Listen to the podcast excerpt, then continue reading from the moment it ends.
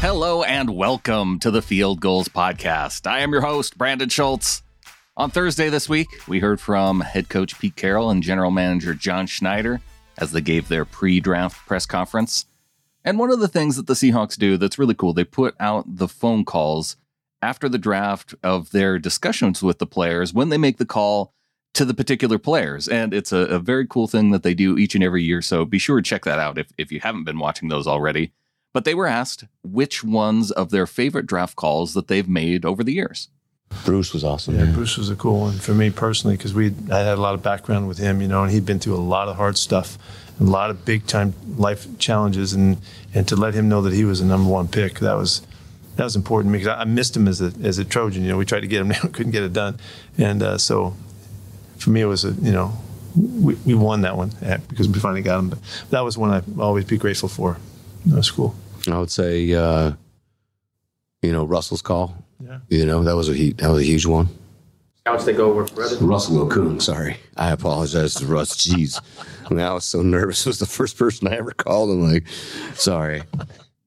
Interestingly, that call to Russell Okung came with the sixth overall pick back in 2010, John Schneider's first year as general manager for the Seahawks, and this will be the first time that he has the opportunity to pick just about that high this year. It's it's going to be different. We haven't experienced since since the first year we were here. We had uh, you know the two first round draft picks, and uh, so there's a lot of um, planning, a lot of uh, you know thoughts that go through your head, a lot of different scenarios. Um, you know, we may pick at nine, we may not. We don't we don't know yet. We're not. We're going to do whatever we can to help this football team as much we, as we possibly can, and and uh, it's it's obviously exciting, but it's not necessarily a place that you want to be drafting. In addition to having the ninth overall pick, they also have back to back second rounders at number 40 and number 41. Yeah, that was a big part of the, the trade, you know, uh, being able to uh, have that flexibility with a second uh, draft pick, especially in this year's draft, the way, th- you know, the way things look to us. Uh, but it does give you flexibility in picking back to back or being able to uh, move around if, if, if we deem necessary. There's some speculation that one of those top three picks that they could be used on a quarterback who would compete with Drew Lock, Jacob Eason, and newly re-signed Geno Smith for the starting job. Here's how Carroll felt about the deal for Geno Smith.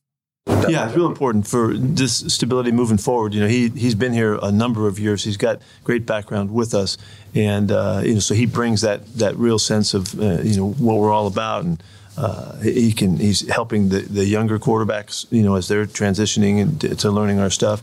Um, he's a great illustration for them what you know what it takes and also it just it feels good he's really excited about the opportunity and it's going to be a real competition.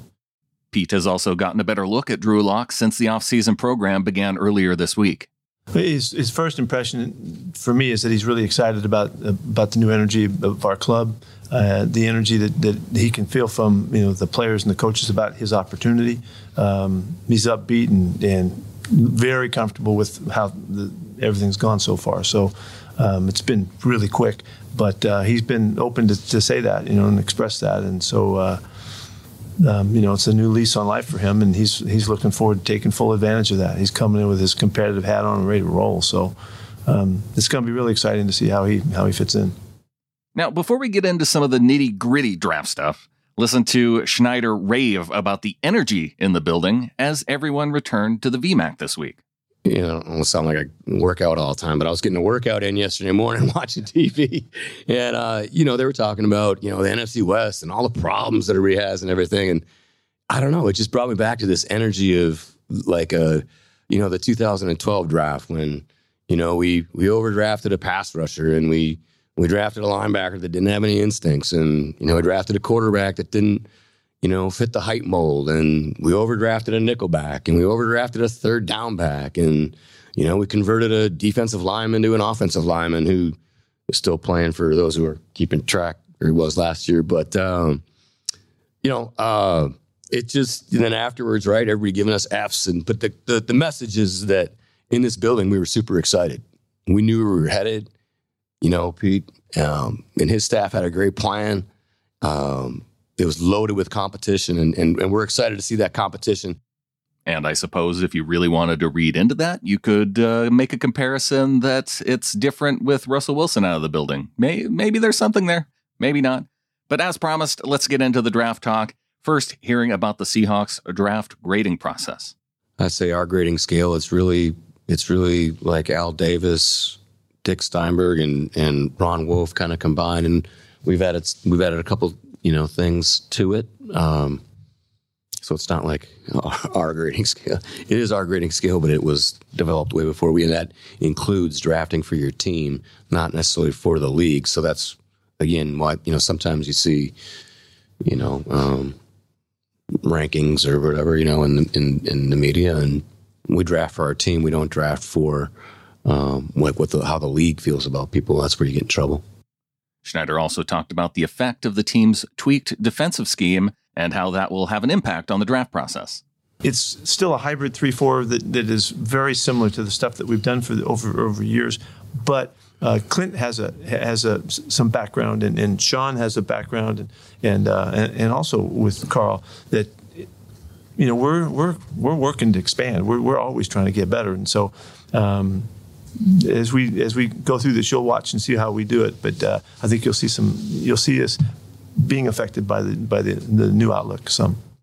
Finally, we had some interesting comments during the press conference about John Schneider saying that they turned off the music and they're learning German. Now, the Seahawks do have a German player on the roster, and Aaron Donkor, which you'll hear Pete say that it's it's about getting to know the players better. But an important thing to know is that the Seahawks may be headed to Munich this season to take on the Tampa Bay Bucks, who are guaranteed to have a home game in the German city this coming season. I mean, we turned off the music this morning because we've listened to every genre of music you could possibly listen to over the last three weeks. So we started um, we started with German lessons this morning in there. So um, while the film was running, so just we basically turn the music on when you know after we get through discussions and you know we're just watching game after game that we see feels like we've Uh, seen. Peter Zane or I got, I got Yeah, lost we've- real early. So Well, there was a really long one in there. I mean, yeah. Schlaf gut was easy, and then yeah. That's what you talk to Aaron Donkor, or for some reason you picked German? Or? Just trying to get a little bit better, you know, with our teammates. Trying to learn them.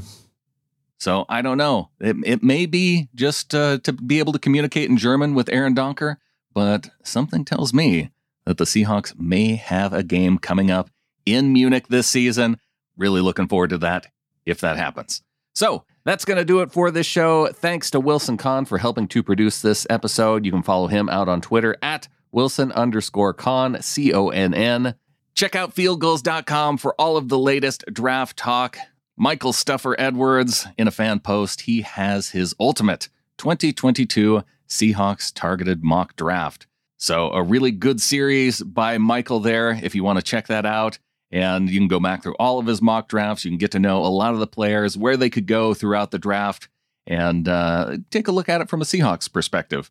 John P. Gilbert has a couple articles out about the draft as well, looking at mock drafts, looking at cornerbacks. Also, a report about how safety Earl Thomas is looking to come back into the NFL. So, if you haven't heard that yet, check that out up at fieldgulls.com. I will be back later this week. We've got a ton of shows planned throughout the week, maybe even some live draft talk on draft night for that first round. So be sure you are subscribed to the show, sbnation.com slash NFL podcasts, and I will be back talking more Seahawks. Until then, go Hawks.